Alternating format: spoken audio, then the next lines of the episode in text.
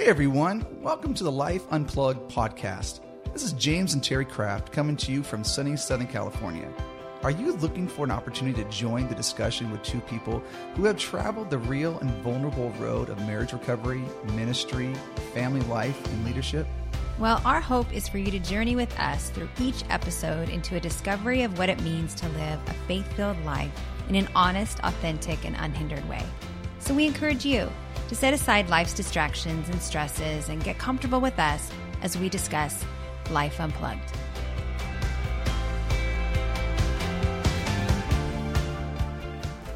Hi, this is James and Terry Craft at the Life Unplugged podcast.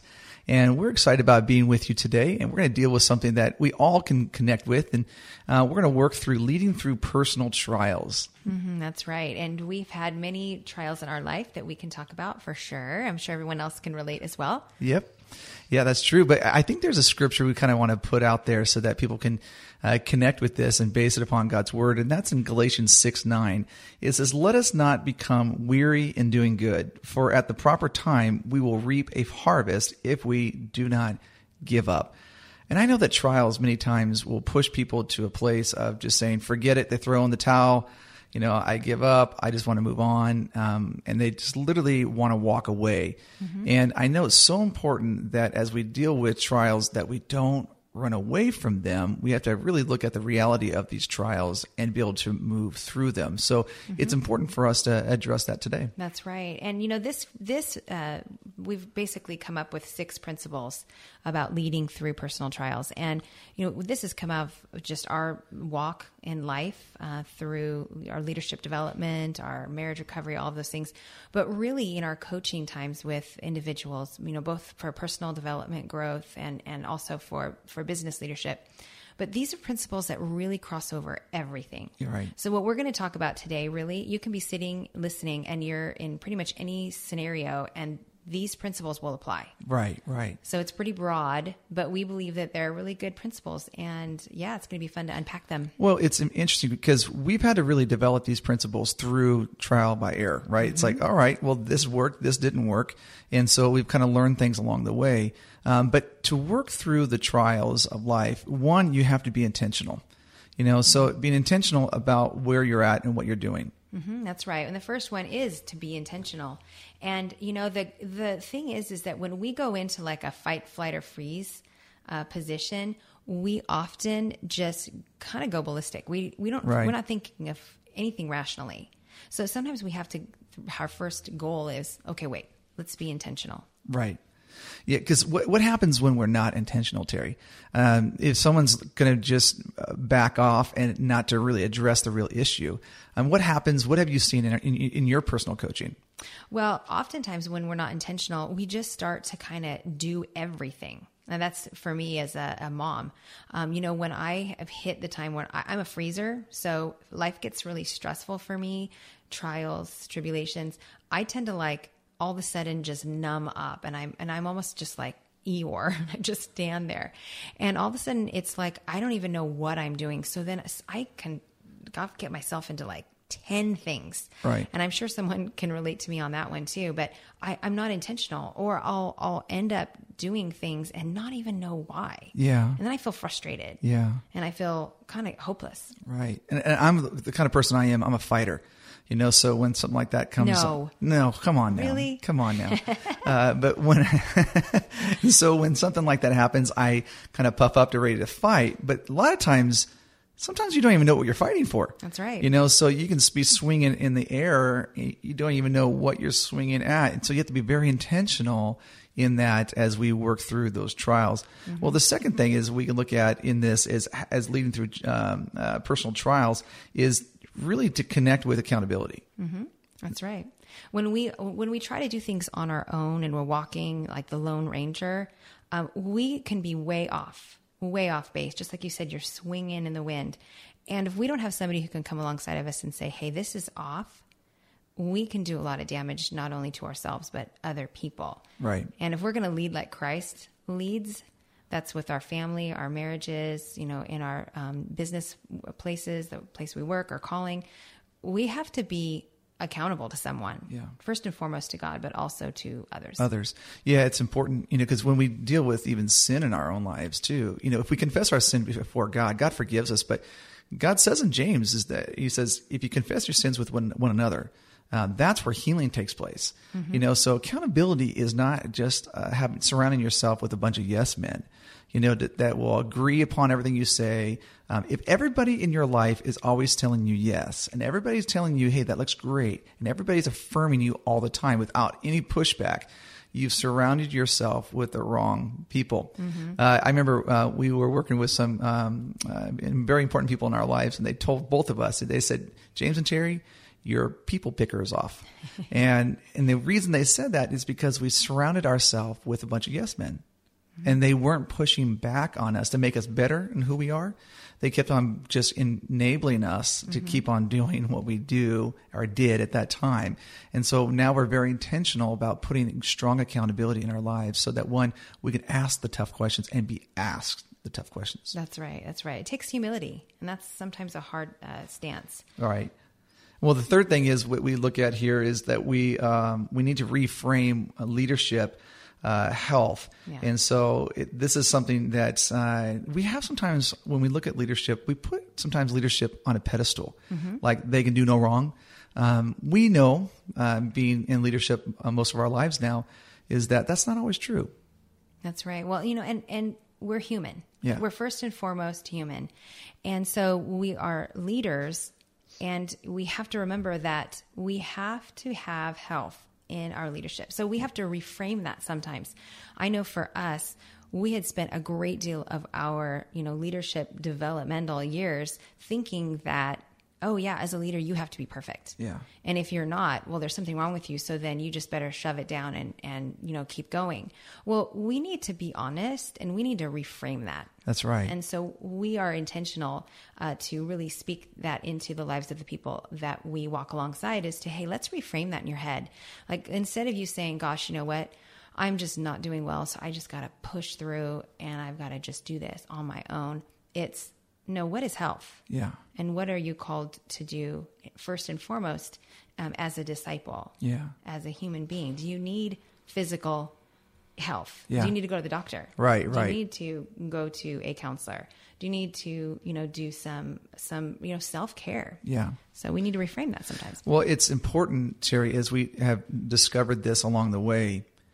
If you don't have margins in your life and you don't have space for that to take place, mm-hmm. you're going to just charge through no matter what you're experiencing because all you can see is the end goal or a destination that you need to arrive at. Mm-hmm.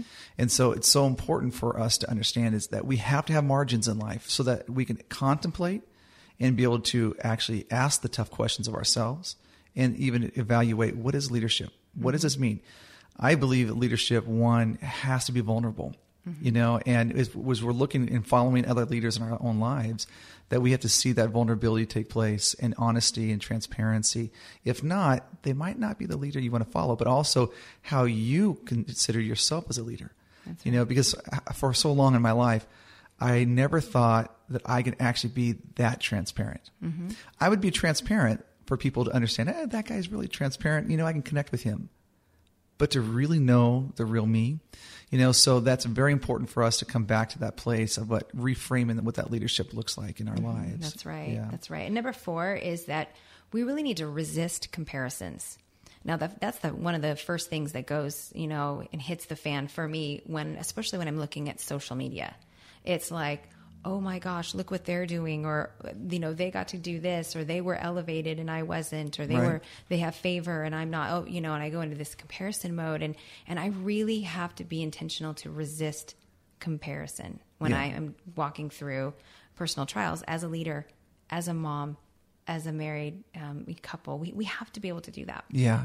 Well, our whole world is based upon comparison. Mm-hmm. You know, so when we turn on the TV, we look at what normal is, but it's not normal.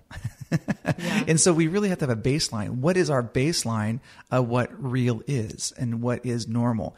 And I want to encourage everyone who's listening here is really question your baseline. Where are you getting that baseline of what normal is? If not, you're going to compare yourself to everything else in the world today. You know, like uh, it says in the Word of God, it says you'll be tossed um, like the, the, the waves, like the wind. That's the right. wind, wherever the wind blows you, you're going to go each way. We need to be steadfast, anchored into what we believe, so that there's not a comparison game that we play. You know, and this can happen in the church. This can happen in our neighborhoods. This can happen in the schools and in the business and so on and so forth. And we got to be anchored into who we are and what we believe. That's right. That's right. And the fifth thing is that we need to address our competitive side and our performance issues, hmm. which is very similar to comparisons. But, you know, sometimes we take it to like the next level and it's like, oh, yeah, yeah, I'm not going to let someone beat me and I'm not going to, to look as if I'm, you know, not moving forward here in some way. So, so I'm just going to throw out of the door that transparency, that humility. I'm Yeah. going to, you know, just be just pushing through in that competitive and that performance issue. Well, Sarah, I think that's something you and I have talked about often when we go out and speak. Um, you know, because that that was my life. Um, I always was very competitive in my, in my life, from school athletics and even just in ministry and personal relationships, because I thought if I can do better and I can achieve more, then I would be accepted more or loved more. And so it was very transactional. And so, and I believe that many of us in trials that we think that if I if I can just do more or if I can look better than the person next to me, then I will be accepted and I can actually overcome what I'm facing. Um, I remember when I was young, uh, there was a at a stage of around 12 years old, I made a vow that I would never lose again in what I did. Now, there was a competitive side to me just naturally. I'm a natural competitor, uh, but I really drove myself to a place where that became an obsession that I had to be the best or I had to be right. You know, I had to prove what was right. And I could be honest, I think it's kind of obnoxious.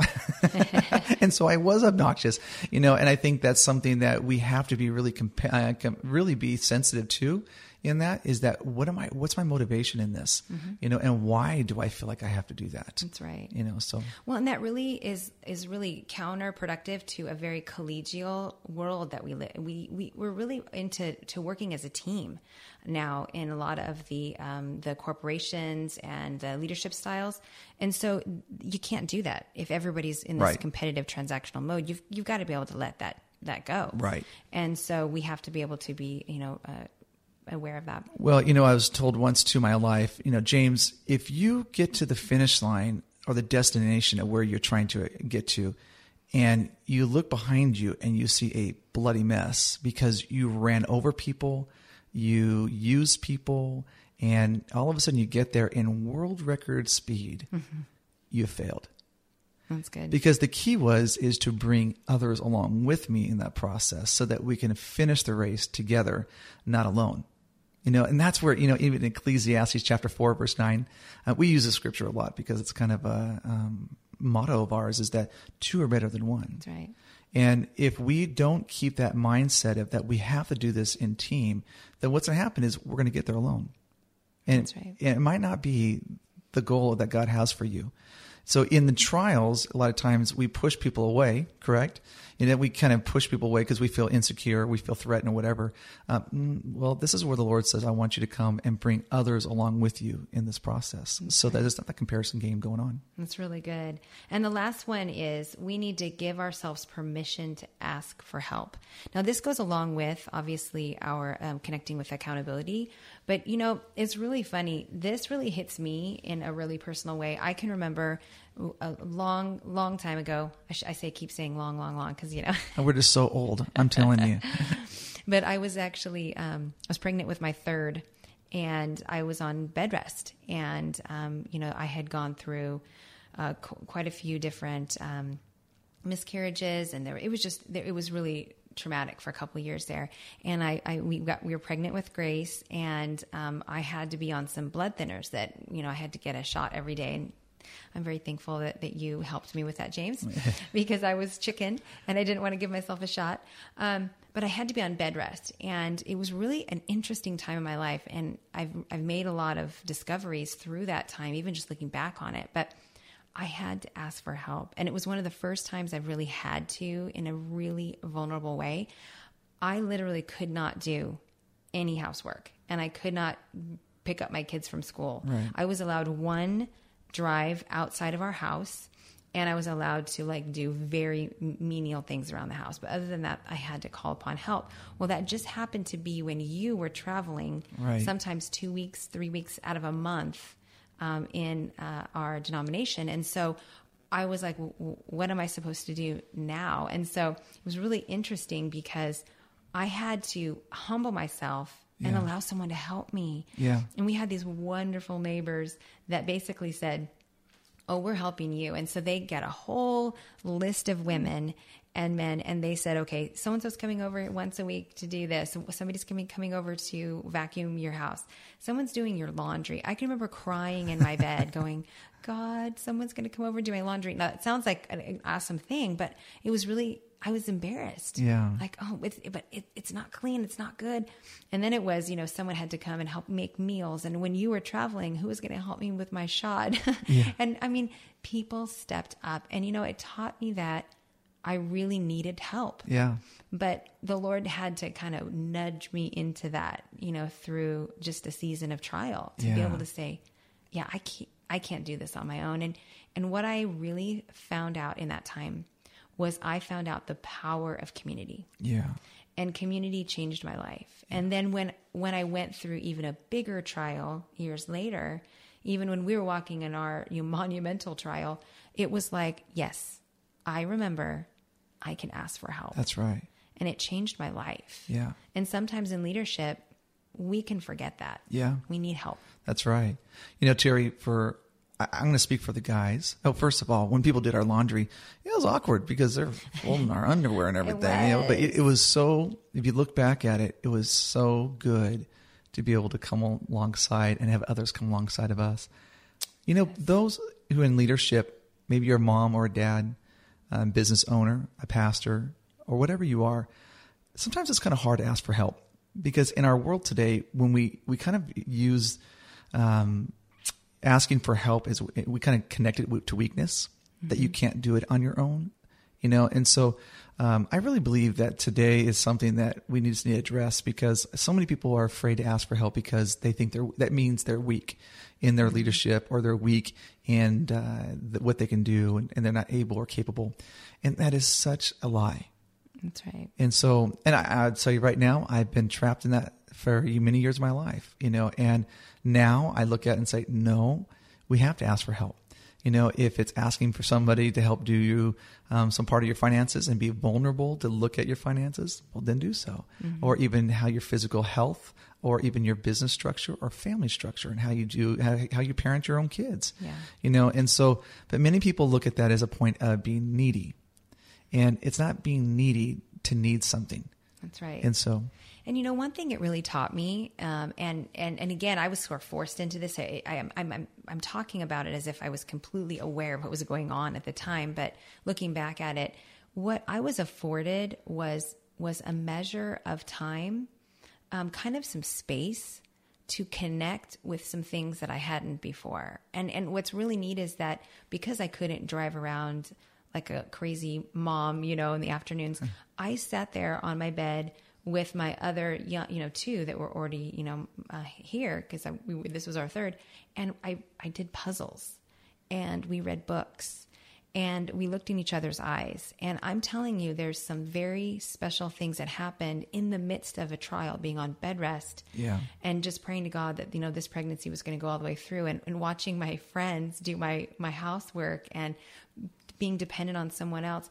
All of a sudden, I I, I stopped kind of thrashing around like a baby in a in a crib um, because I was fighting against it, and I and I sort of leaned into it.